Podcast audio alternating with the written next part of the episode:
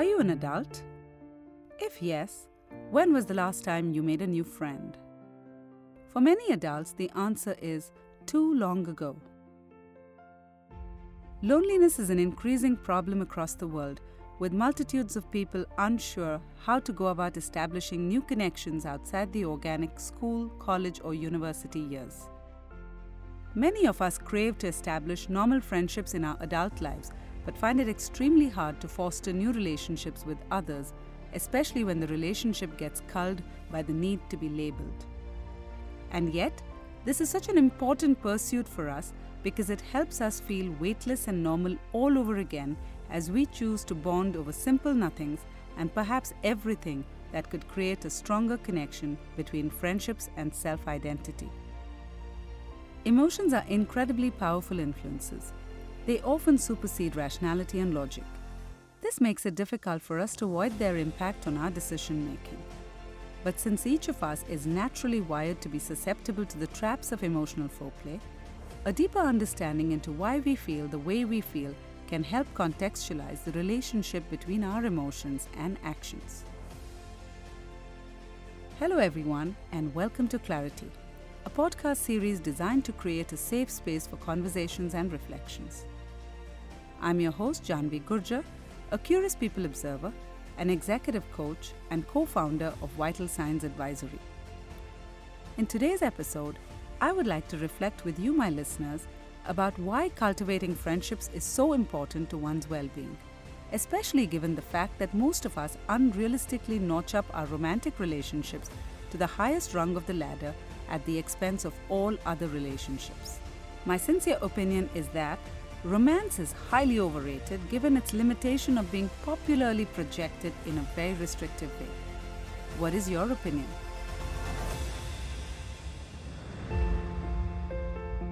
As we grow older, it's harder to make new friends because we become very picky about whom we select as friends.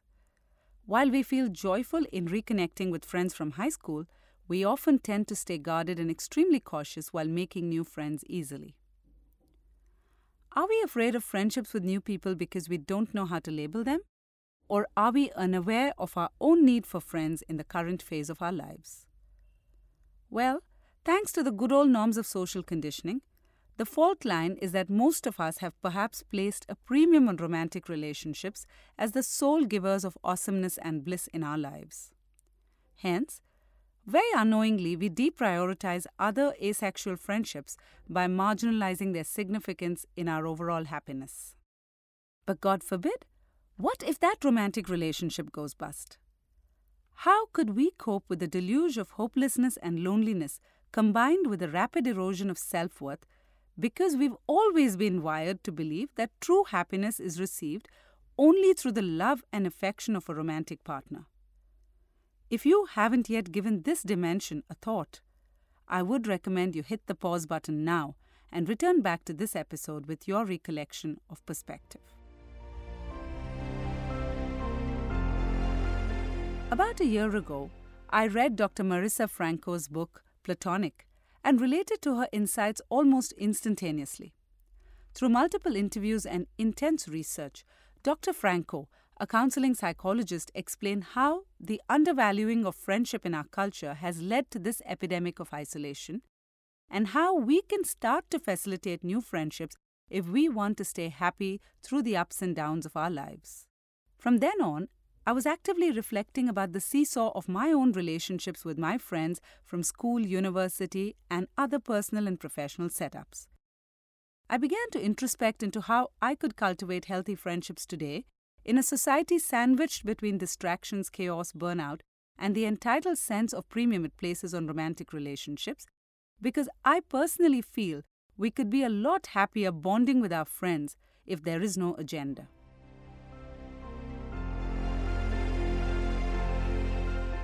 Nine years ago, I was in a phase where life was continually placing me in the path filled with IEDs, meaning improvised explosive devices. On some days, my resilience would double up as my morning alarm, and on other days, my grit would hold me up until lunch. But by nightfall, I would invariably be in a conundrum of dilemmas over my priorities. At times, I would reach out to my spouse and seek his advice. He would always share his point of view and offer solutions to my problems in an empathetic tone and move on to deal with his professional responsibilities. But being an intuitive woman, I wanted to talk more. I wanted to talk about every minute detail of my conundrum before finding a solution. His masculine approach to fixing the problem with a quick solution was too rushed for me, and even though I was grateful for his authentic support and compassion, I stayed restless. I guess the universe acknowledged my choppiness and conspired to introduce me to a wonderful person. She was kind, patient, and always willing to listen to my unending stories. Without hesitation, I would pile on to her with my worries about a million things, and she would hear me out without interrupting me. At the end of every conversation, she would somehow find a way to calm me down and help me back to my feet from my emotional fractures. We became friends in no time, and our conversations, even today, are cathartic. What happened to me was that while I was making a new friend who was soon becoming an important part of my social structure, a bond of trust and attachment was forged with her effortlessly. Somehow, in a very seamless way, a beautiful and complementary space had been created between the conversations I had with my spouse and my trusted friend. They weren't clashing with each other. Instead, they were both vital for me to feel secure and significant. And for the first time, I was able to distinctively place the value of both relationships without having to deprioritize one over the other. Neither of them were optional anymore. Wow! Even as I'm sharing these reflections with you, I feel a surge of gratitude within me. Had my friend not stood by me in each phase of transition and challenge, I definitely would have ruined my spousal and family relationships. Unknowingly, I had become an incessant nag, cribbing about every little thing in life. Therefore, I'm grateful to her and to my spouse for helping me back onto my feet and anchoring my sense of sanity.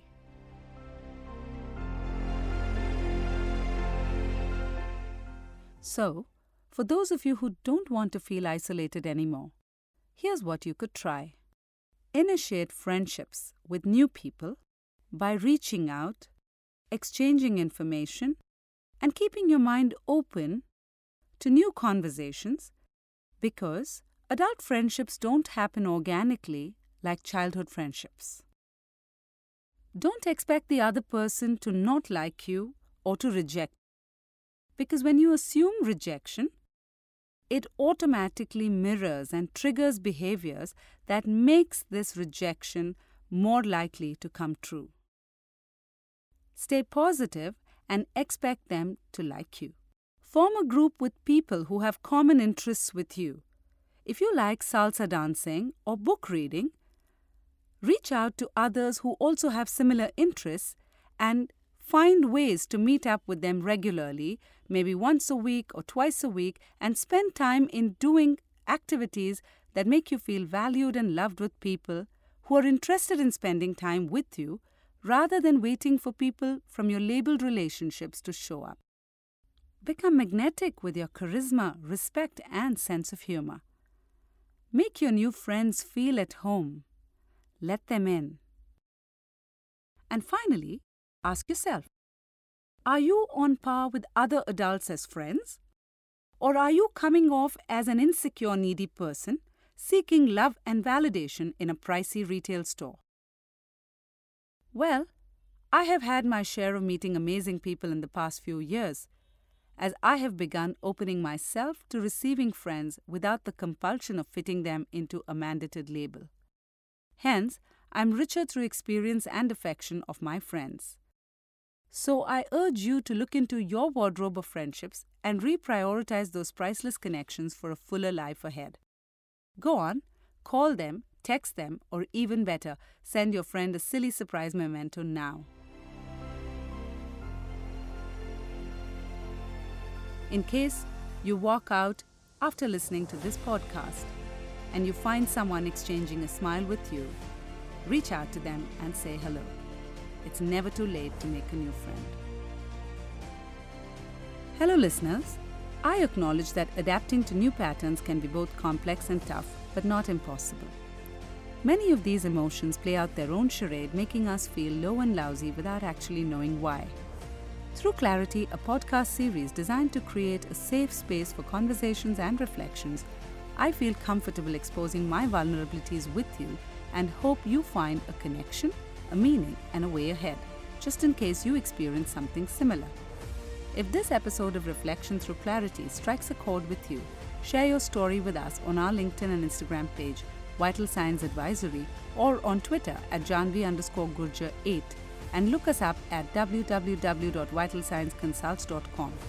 Don't forget to like, share, and subscribe our podcast on Apple, Spotify, and YouTube. Until next time then, this is Jahnavi Gurjer signing off. Thank you for listening and being in the moment with me.